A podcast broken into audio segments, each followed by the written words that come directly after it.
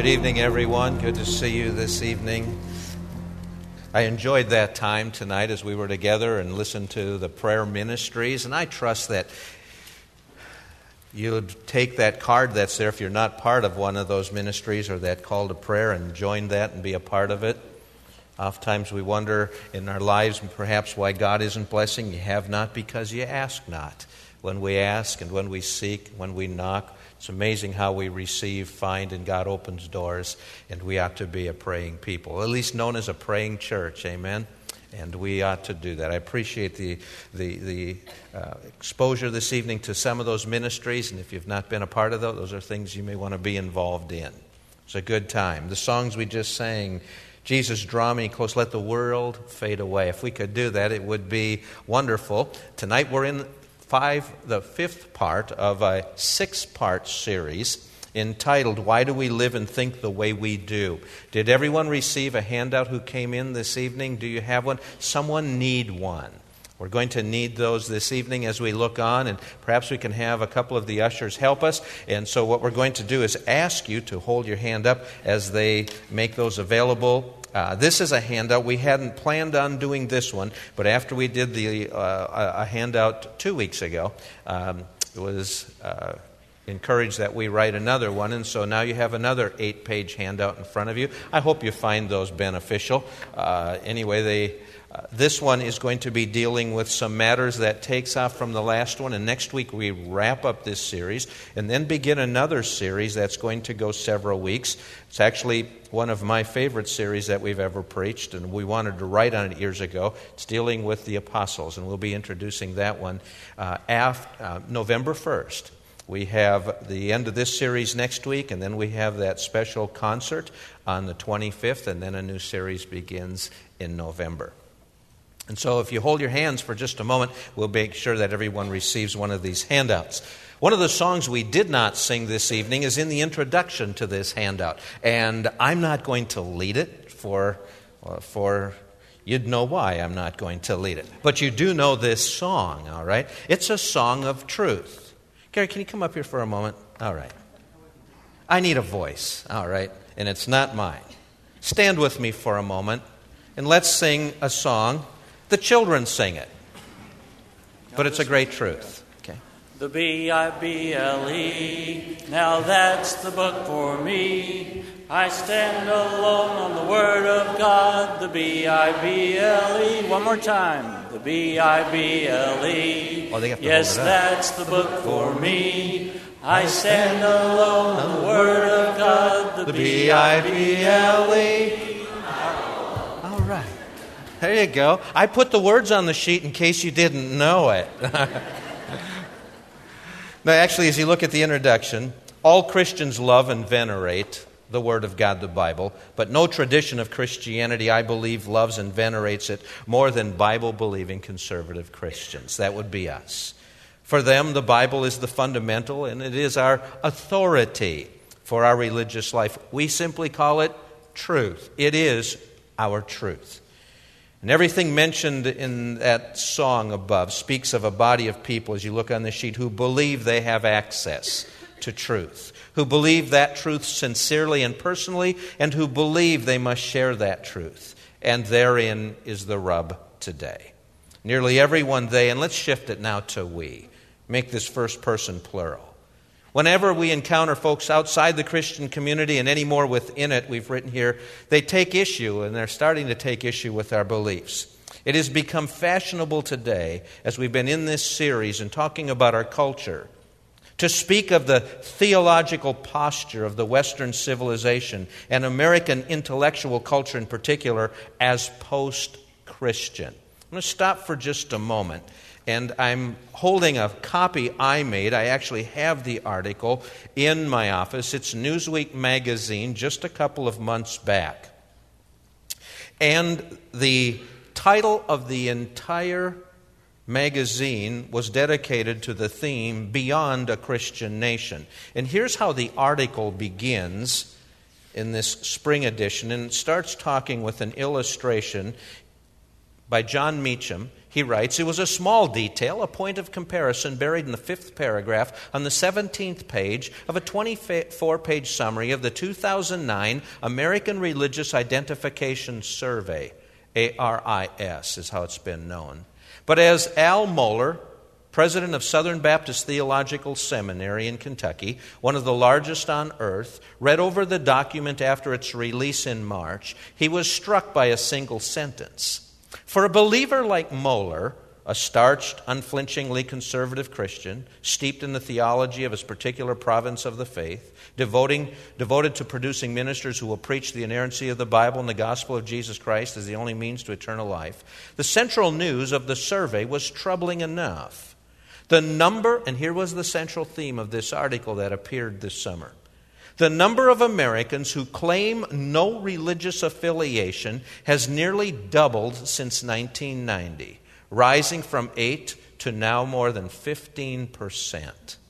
The article goes on to say While we remain a nation decisively shaped by religious faith, our politics and our culture are, in the main, less influenced by movements and arguments of an explicitly Christian character than they were even five years ago. Going on a little bit further, page, this is page 38 of that Newsweek magazine, skipping about six paragraphs. In the Newsweek poll just conducted, fewer people now think of the United States as a Christian nation than they did so when George W. Bush was president. Two thirds of the public 68% of Americans now say religion is, here's a quote, losing influence in American society. The proportion of Americans who think religion can, quote, answer all of today's most troubling problems, unquote, is now at a historic low of 40%. During the Clinton era, it was 58%. Many conservative Christians believe they have lost the battles over issues such as abortion, school prayer, even same sex marriage, and that the country has now entered a post Christian phase. That's as of this summer. To be post Christian has meant different things at different times. For instance, Meacham writes In 1886, the Atlantic Monthly described George Eliot as post Christian. That was over 120 years ago. Using the term as a synonym for atheist or agnostic. The broader, or, for our purposes, more relevant definition is that post Christian characterizes a period of time that follows the decline of the importance of Christianity in a region or a society. Let's skip three more paragraphs. Which is precisely what troubles Dr. Al Mohler the most. He quotes the post Christian narrative is radically different, Mohler says. It offers spirituality, however defined, without binding authority, he told me. He's telling Meacham. It is based on an understanding of history that presumes a less tolerant past and a more tolerant future, with the present as an important transitional step. That's the end of Mohler's quote. Now, the Newsweek writer goes on to say the present, in this sense, is less about the death of God and more about the birth of many gods. The rising numbers of religiously unaffiliated Americans are people more apt to call themselves spiritual rather than religious. So, we've been talking about the past few weeks we are living in a nation that is interested in spiritual things. Don't ever be misled into thinking that they're talking about knowing God on a deep level. They're just interested in the metaphysical and those, those kind of questions. Back to our handout, if you would please. Anyway, we are described anymore in America as post Christian. And that's recognized in the secular media, in the universities, and across our nation. And that means, and what does that mean? Even as Al Mohler and others said, post Christian means that historic Christianity or conservative Christianity, as you and I call ourselves, are having less influence than at any time in our country's history. Even less than we did just what? Five years ago. Our most important, influential, this is three lines now up farther from that break here on the sheet, if you look on page one again of this handout. Our most influential and culture shaping institutions. And remember, a few weeks ago we talked about how we do theology. We use the Word of God, and then we read that Word of God through lenses that have been shaped, fashioned, and we see through called our culture. We bring our culture to the text. We would like not to, but we're a product of our culture, our growing up, and the things that we've heard. Our most important, influential, and culture shaping institutions and professions, whether it be law, medicine, education, science, media, and the arts, no longer accept the presuppositions of a biblical worldview, our beliefs, as part of their philosophical framework. Hence, we live in a post Christian era. So, first things first, just a quick review. Let's just run through this rather quickly. We talked about this in detail for a couple of weeks. In general, next paragraph, our Western culture then is deeply post Christian, Europe more so than America. It is the product of the Enlightenment, the kind of thinking in the 17th and 18th centuries, which introduced into European culture the leaven of secularism that has by now permeated the whole of Western society. The hallmark of the Enlightenment was the pursuit of knowledge by means of unfettered human reason alone. We elevated man at the center of his world, our world. While it is by no means inevitable that such a pursuit must lead to non Christian conclusions, the overwhelming impact of the Enlightenment mentality has been that Western intellectuals do not consider theology to be a source of genuine knowledge, and today they don't even look at it anymore as a science. Reason and religion are today at odds with each other. The physical sciences, in other words, truth found through the sciences.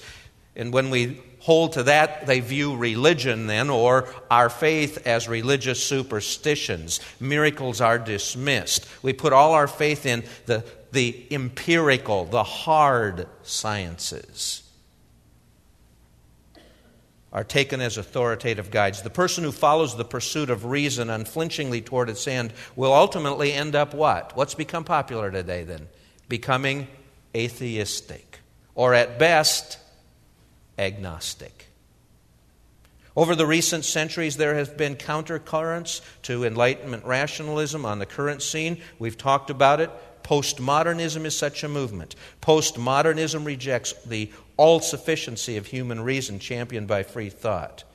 Now, on the footnote on the bottom of page one, just by way of review, if you haven't been here, if you have, we've talked about it, but I'll just read a couple of paragraphs. And so if you'll follow along there, postmodernism came into vogue came into fashion. It was the rage of discussions during the late 80s and the 90s. The term, I believe, is overused today. But what were its hallmarks? Just as a reminder, the central idea that gave rise to postmodernism is the denial that absolute truth can be known. According to postmodernism, the subjectivity or the personal opinions or reasonings or the differences of the human mind make it impossible to discover truth, certain truth. Objectivity, then, people who can claim to know something for certain, that's an illusion, they say. In addition, when most persons hear postmodernism, the two words they think of are what? Tolerance and diversity. And those words are ringing all over our country. Because those are primary virtues postmodernism has elevated above every other moral value. Another feature of postmodernism is its suspicion, and I've underlined that in my notes. Suspicion, almost contempt for any claim that is made with certainty or authority. And so, by the way, if you say, this is truth, this is why, this is why abortion is wrong, this is why homosexuality is, this is wrong, here it says right here. And when you make a statement that forceful or authoritative, You are almost, as we said here, not only disdained, but you are at that point put out to, I don't want to hear a thing you have to say. You are completely an intolerant person. Besides these classic characteristics, there are others. Postmodernism generally prefers subjectivity to objectivity. They're skeptical of logic and they distrust history.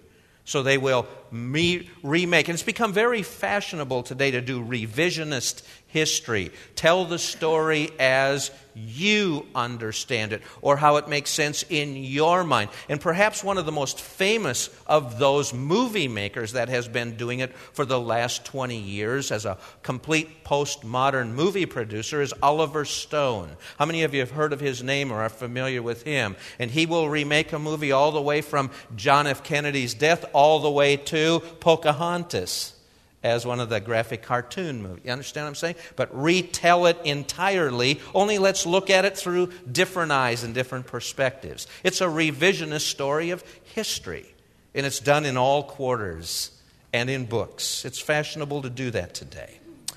As a result, postmodern thinking like that then questions every form of dogmatism. But most significantly, notice here, postmodernism is hostile to every worldview that makes any claim to truth. In fact, it is fair to say that the whole idea of a worldview, how you view history and the world, is about as unpostmodern as possible. Postmodernism could be defined in a nutshell as the belief that no single worldview offers a universally and objectively true perspective on life and reality.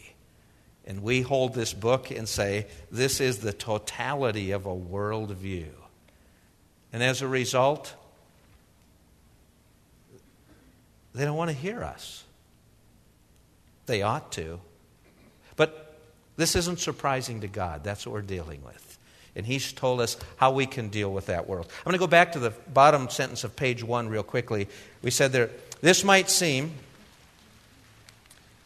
it said postmodernism rejects the all sufficiency of human reasoning. It would seem that good, we've brought, we've taken man off the centerpiece of his, the throne of thinking. And that might seem at first blush a welcome development for Christians, weary of centuries of attacks by Enlightenment rationalists. But in this case, the cure is worse than the disease. For postmodernists deny that there are universal standards of logic and truth. This claim is incompatible with the Christian idea of a God who, as creator and sustainer, is an objectively existing reality and who, as a, an all knowing being, has a privileged perspective on the world. There is thus a unity and objectivity to truth that is incompatible with postmodernism. Postmodernism is therefore no more friendly to Christian truth claims than is the Enlightenment. For the past few years, we have been asking ourselves the question how then do we persuade others of the truth of the gospel in a culture where a variety of beliefs, rationalities exist? In any case, Enlightenment rationalism is so deeply embedded in Western intellectual life that these anti rationalistic currents like postmodernism are doomed. Do you know that? So people say, well, I'm not really a deep student of postmodernism. Just hang on. It's kind of like clothes that went out of fashion 20 years ago. They're coming back, okay? Praise God, the 70s may never come back. But besides all that, all right, postmodernism, too, is a, just another stage. And that's what we're talking about here, okay? Is just a passing. Think about it for a moment when they say, well, there's no, you can't read something and know for certain. Just ask the question. No one adopts a postmodern view of literary text when reading labels on a medicine bottle or baby formula or reading the directions of an operating a computer. Well, what does it mean to you? I don't know, whatever you want. No, we don't think that way. In the end, people turn out to be subject. They will apply subjectivity, really, then, in only two realms. And we put those one is ethics, the other is religion. So they're going to pick and choose if they want to be modern, postmodern, etc. And it's going to leave it to those two realms. Not about matters provable by science. But this is not postmodernism. This is really nothing else than classic Enlightenment naturalism. It's the old modernism in a fashionable new guise. And realizing that is going to prove critical to us as Christian ambassadors. In the past few years, the popularity of some postmodern theory and deconstruction in particular has waned. This is not to say, and it's, it's actually now starting to move out. And that's why when we introduced this series, we were talking about why do we think the way we do. In our world, we're actually passing into a post postmodern era. Go over to page three as we then leave here but that is not to say that our culture, especially Generation Y and the Net Gen and the Millennials, are not deeply influenced today. Postmodernism is being questioned, and adapting our theology and methodology to incorporate postmodern thinking and techniques should be questioned as to its wisdom. And by the way, there are numerous theologians, and that's what we put in footnote three. Today, numerous theologians and people who write our theology books are getting caught up in postmodernism, and, in that methodology of thinking, at the same time that it's starting to go out the back door. And you have to wonder why would you be doing that now? The questioning of has not, however, brought a return to the acceptance of biblical truth. The enemy, by the way, is just taking us now onto a different scene. The postmodern paradigm in general is still intact, but it did take a severe blow, especially after the incident of 9 11. Does all the confusion in the new pagan postmodern world provide a context in which Christians cannot just speak a prophetic word, but also offer an alternative and answers? Theologian Diogenes Allen, who teaches at Princeton, says so, and he's a believer. He writes, notice on page three In a postmodern world, Christian, Christianity is intellectually relevant. It is relevant to the fundamental questions of why does the world exist and why does it have its present order rather than another? It is relevant to the discussion of the foundations of morality in society, especially on the significance of human beings. The recognition that Christianity is relevant to our entire society and relevant not only to the heart but to the mind as well is a major change in our cultural situation. In other words, even though people say we live in a post Christian era, and why do we need the Christian answers? They don't offer us hope, they don't offer us answers. You know what? They can dismiss us, but we do have the answers. We do have truth. It is life changing, folks. It will change their life. How do postmodernism and pluralism show themselves? And let's start getting practical. That was all the theology theory behind what we've been discussing. Page three. We're more interested in how does this stuff how is it showing up in our world, where I live, in my living room, across my television, in my church? A common concern now seems to emerge whenever ministers gather. They talk about this. Ministry is stranger than it used to be. And I've written here not that ministry is more difficult, more tiring, or more demanding, just different and increasingly strange. The strangeness of our ministries in our day can be seen in Bible studies which do not study the Bible, but are psychological exercises in self discovery, or seen in the cafeteria style morality practiced by so many church members, for instance, and in the growing acceptance of other religions as valid paths to salvation. And we're hearing those things even within Christian quarters, page 4. Though few church leaders of the past two decades would articulate the word postmodern, many churches have been influenced by the spirit of a postmodern age. The telltale sign of written here of postmodern influence in a church is the never ending quest for relevance. And what is lost in the quest for relevance is boldness to stand for truth. The biblical response to reaching a lost world for Christ is not cultural adaptation, but countercultural proclamation. Not trying to be odd, just trying to show the alternate truth, what God says. Effective evangelism does not take place when the church looks like the world. You ever think about that? We have something to offer you, and they look at us and go, I don't see anything different. Rather, real evangelism takes place when the church proclaims a message that is counter to the postmodern pluralistic spirit. Now, let me give you a couple of examples, and then I'm just going to make some applications of this because next week we bring it all home with the texts of Scripture. What are some examples of change and choice and challenges facing us as a result of postmodern thinking and why we make the choices we do and not some of the different choices that are brought toward us? A theologian that I use as a textbook in seminary He wrote a few years back Christian Theology. Millard Erickson has over the years written several other wonderful pieces. Just a few years ago, about three years ago, he brought forth the publication, What Does God Know and When Does He Know It?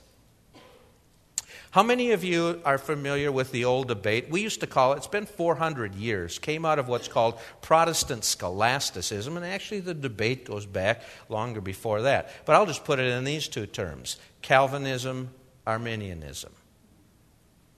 Okay, several of us do. And it's, it asked the old question um, when did God know? This was in the 17th century, they were wrestling with the issue because Catholics were wrestling with the issues at several universities of Bologna, Paris, Milan, etc. And they were wrestling with the question then of did, when did God know who the elect were? Prior to creation?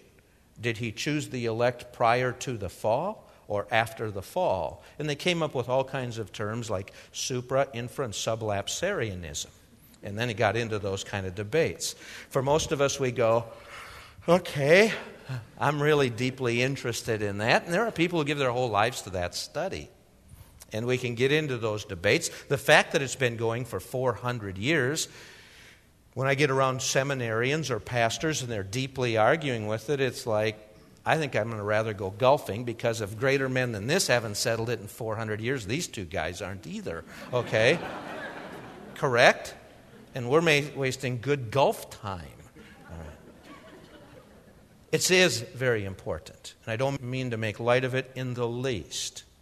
Erickson, though, wrote a piece dealing with something because a few years ago a major debate began again, and that is a whole new body of theology started to make its way through the evangelical world. It started about 15 years ago, became known as open theism. And the idea then that the future is open. God has, in his mind, does know the scope of human history. He does know, as we've been preaching through Revelation on Sunday mornings, as Stephen has been taking us through that, God does know the events. But what about in your life? Some of the events. Is he concerned with the transmission going out of your car tomorrow morning? Okay? Does he know you'll be ill or one of your children will next week? Does he concern himself with details like that? Okay?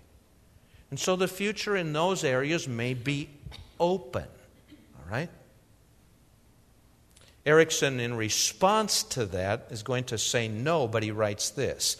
Both in popular culture and in conservative Christian cultures, uh, circles, notice, a certain idea of God is held. The very idea of God seems to include that he is able to do all things and that he knows everything. We call it omniscience. In approximately the last 15 years, however, a rather different view has begun to be announced. Several theologians, calling themselves open theists, have begun to challenge the conventional view. Self identified as evangelicals, these theologians have agreed that God has complete and perfect knowledge of the past, and that He also has exhaustive and accurate knowledge of all present truth. He even knows part of the future, so, so much so that He could write the book of Revelation. However, there are other future events that God does not know, and these are those that involve free human will. In most cases, by the way, how many of you believe God has given us a free will? By the way, put your hand up, okay? He has. Notice, in most cases, God does not know what a given human is going to do until that person actually decides to act.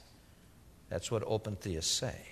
These open theists contend that their view is not only in accord with Scripture, but is even more so than the traditional or classic view.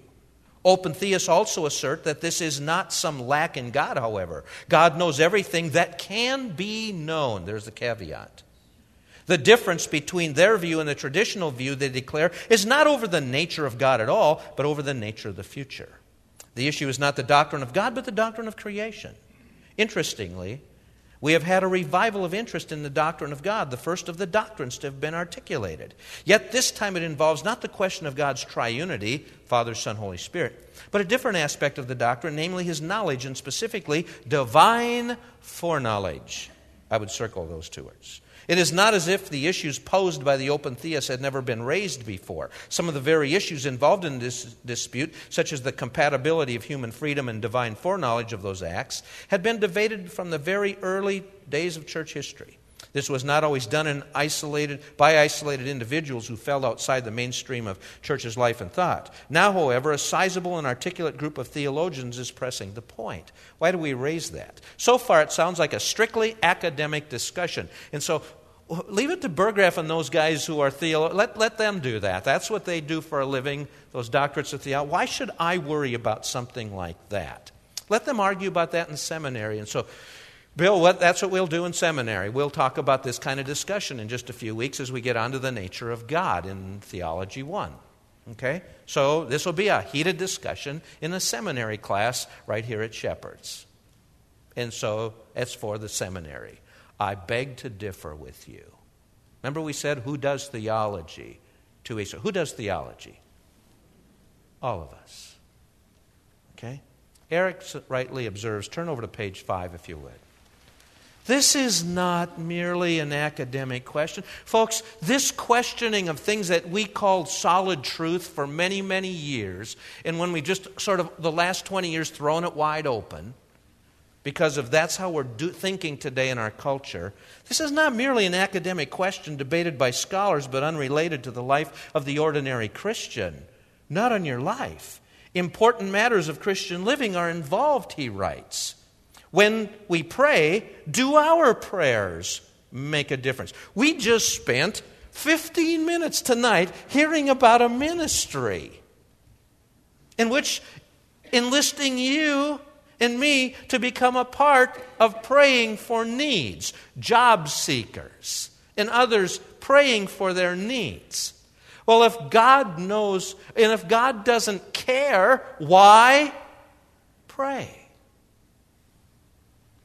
And Erickson observes that. When we pray, do our prayers make a difference, or is everything that will happen already determined? If God answers our prayers, is He wise enough to know what will be best in the future? Or might He knowingly grant something that turns out to be evil? Does God have a plan for our lives? And is it based on the knowledge of what will happen? Are we really free, or are we simply doing what we are programmed to do? And perhaps most seriously, does God knowingly allow or even cause things that He know will lead to evil and suffering in the future? Or is He unaware of such consequences?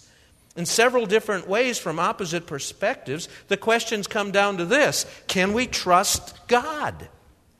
Those are big questions. All right? We're hanging our future, our faith, our salvation, our eternity on that. We're living in a day of great interest, as we said, in spiritual matters. Talked about that even a little this morning. And on page five, we talk about and mentioned this morning, Dan Brown's books have, for, have demonstrated that there's an interest in spiritual matters today, such as his books, The Da Vinci Code, which came out a few years ago, or his then next one, Angels and Demons, about the election of a Catholic Pope, or his most recent, that, as we said, is out three weeks now, called The Lost Symbol. And when Stephen returns to Revelation, you're going to hear him take an excerpt out of it on the way that Dan Brown's fictional character in his book just blasts the book of Revelation. I think Stephen will go crazy over that one. And so he's going to use it as an illustration. But don't interpret that as an interest in traditional religion, even traditional Christianity. Something's going on today in our churches. Did postmodernism come to church? In the 1970s and 80s, God raised leaders to give new life and vision. Here's, this, is, this is a young pastor, by the way. He's an emergent pastor. He's called, his name is Dan Kimball. He's a graduate of Dallas Seminary. And he graduated and became and was part of the staff, I believe, at Willow Creek for a while. And then he's left and he's now helped establish and is a leading writer for the emergent church movement. This is a movement that has grown so well that Zondervan Publishing has even devoted part of their publishing arm to the emergent church ministry. There are several emergent churches in our area. In the 1970s and 80s, God raised leaders to give new life and vision to dying churches. God used and still uses churches that employ seeker sensitive methodology to draw hundreds of thousands of people across North America back to Jesus and to his church. It became known as the seeker sensitive movement. The values of these churches were birthed specifically out of the leader's desire to identify with the people they were hoping to reach. Even if a church did not fully embrace a seeker sensitive strategy, many churches at least adopted many of its contemporary approaches to ministry. The emphasis on creating a place for seekers to come meant emphasizing the weekend service as the entry point to the church. Contemporary architecture was developed for worship buildings along with new approaches, and I have some typos here, to preaching and communication. One of the first things, by the way, look this way for a minute, one of the first things that I ever noticed when I went into one of these newer churches was they removed everything that resembled church from them. They did not want to offend uh, non religious Harry and Sally, okay?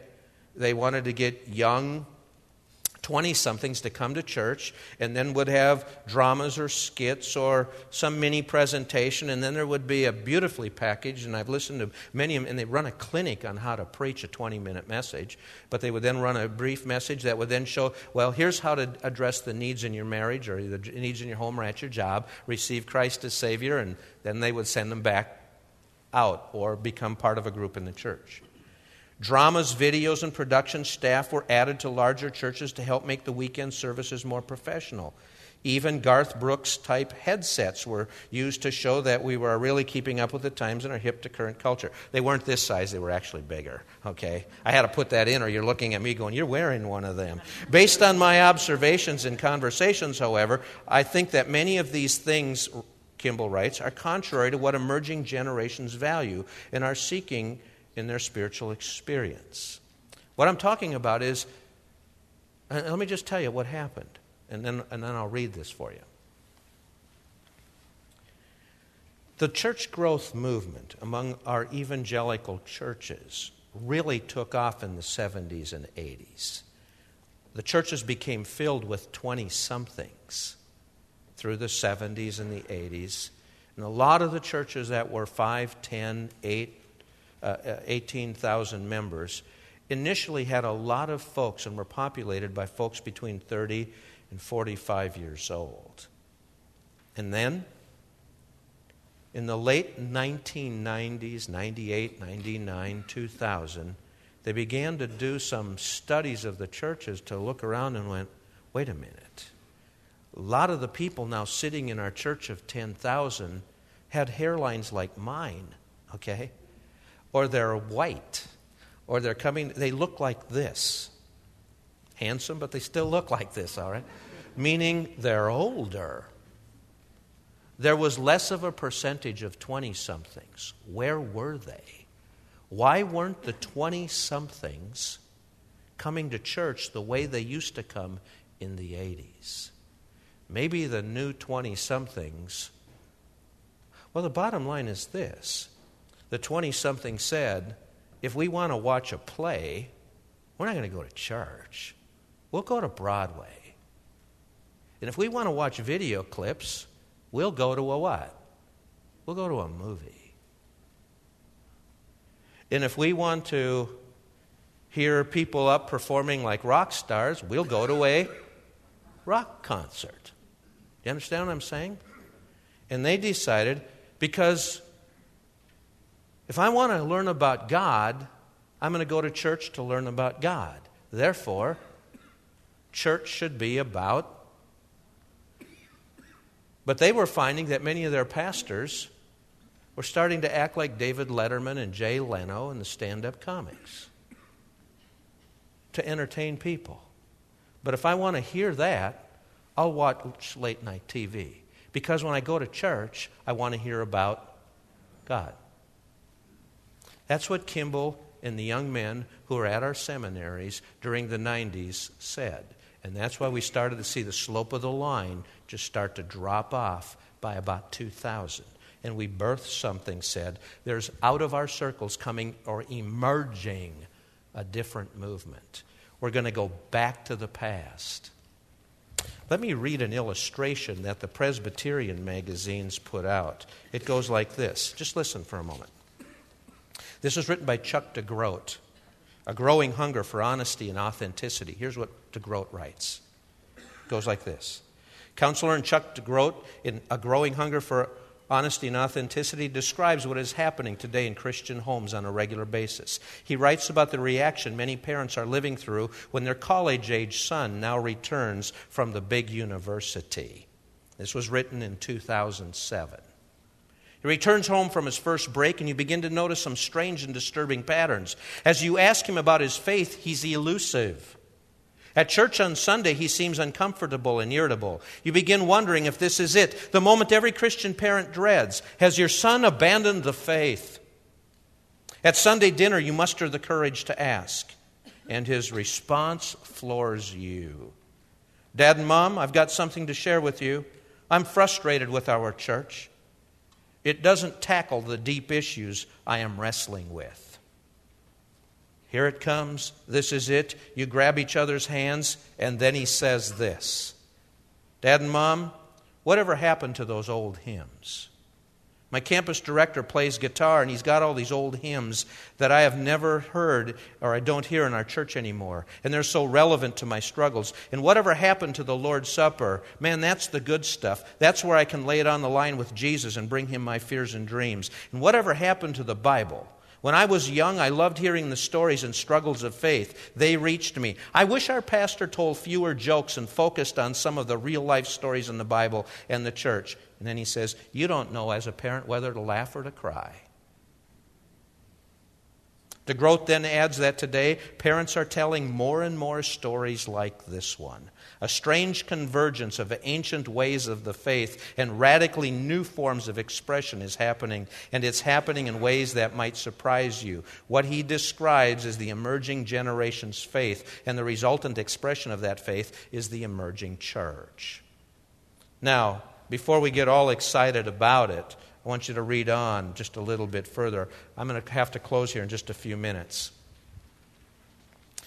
Page 5 on the bottom. We are very likely to see the pattern of past generations repeated as churches lost touch with the culture and didn't connect with younger generations. The seeker sensitive movement was born. This time, however, it is the seeker sensitive movement that loses touch as it grows more and more disconnected with the heart of emerging generations. On the back cover of Kimball's book, page 6, he explains that the seeker sensitive movement revolutionized the way evangelicals did church and introduced countless baby boomers to Christ. Yet trends show that today's post Christian generations are not responding like the generations before them. As we enter a new cultural era, what do worship services look like that are connecting with the hearts of emerging generations? How do preaching, leadership, evangelism, spiritual formation, most of all, how we even think of church need to change? Kimball then writes Currently in our culture, when someone refers to a seeker sensitive worship worship service or approach, many times they're referring to a methodology or a style of ministry, a strategy of designing ministry to attract those who feel the church is irrelevant or dull.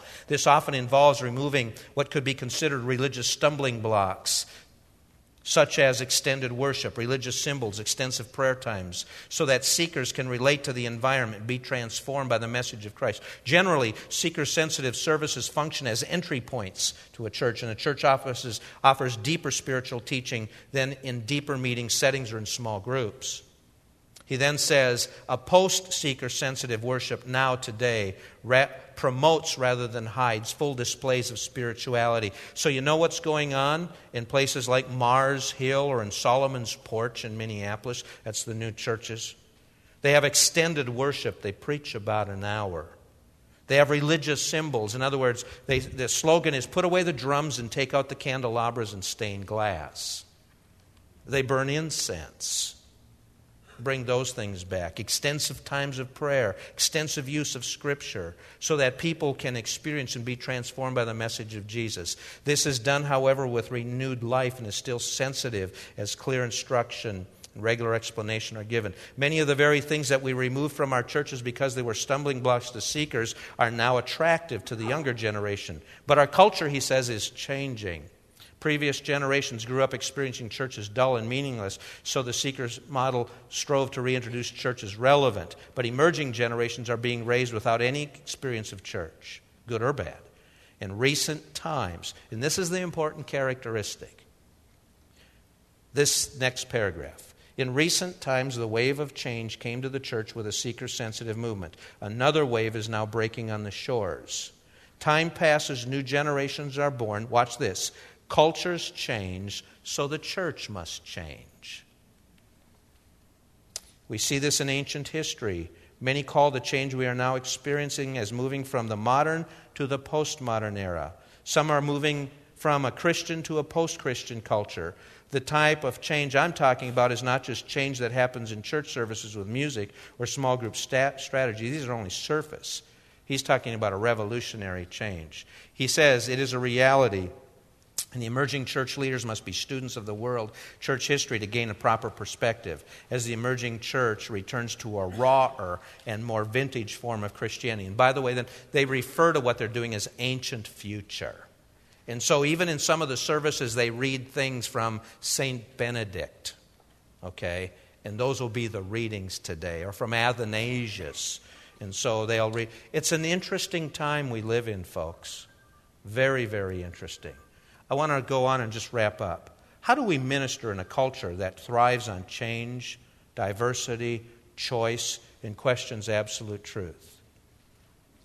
If we were to tell folks 30, 40 years ago what church would be like ministering around 2010, I don't know that anybody would have believed us. If we would have talked about people saying things like open theism, does God know the future? People would have looked at us like, what are you talking about? The B I B L E, that's the book for me, okay? But things are changing. Now, God called us for this hour. We're ambassadors in this world for this hour. Let me point out a couple of things. The New Testament and the examples of those first century believers still hold the key for us today. God is not surprised by any of this, folks. A smorgasbord of religions is not new. It is precisely what we find in Scripture. In the New Testament era, Paul proclaimed that Christ provided the only true gospel. He alone is the only worthy Lord among the many gods and lords. How can we express the gospel that will show in, what can we do today and how do we serve as ambassadors? Next week, we're going to talk and preach and actually then take us into passages on what Paul did. But let me tell you something here that as we've talked about postmodernism, where truth is found in community, God was preparing us all along for everything we're encountering today. None of us need to throw our hands in the air and say, What do we do? Notice, what is the best undeniable apologetic we can put forth? What will have the most impact in bringing the next generation to Christ? I've listed three things, and with this we'll close, and I'll just point them out. Number one, community or local church. One of the hallmarks of modernity is the elevation of the individual. For 200 years, we elevated the individual above everything else individual human reason and individual autonomy. We dare not entirely lose the emphasis on the importance of the individual human person. Indeed, we must always keep in mind the biblical theme God's concern for each person and the responsibility of every human being before God to stand, and every knee will bow and every person will give an account of himself. In the postmodern world, though, we can no longer follow the lead of modernity and position the individual at center stage. Instead, we are forced to remind ourselves that our faith is highly social. In the day, we now live in a time and an entire generation has come up that does not think individual, they think community. And little people, an entire group of college students today, were the first generation in history that grew up from the time they were four years old on, they were part of a team. Moms took them, the dads, to soccer when they were four years old. So much so that we did, as we said, we created the name what? What are they called? Soccer moms. And Lee Iacocca and his team actually developed a vehicle for them. It's called a what? Minivan. Minivan. Okay? And so we created that for this culture. And it has the expression, leave no one behind. And so you don't give a trophy to the most valuable player. You give everybody who came out and played on the team a what? Everybody gets a trophy. See, that's the world. They think community. But guess what? God's created a community. And they can see a community in action. It's called a what?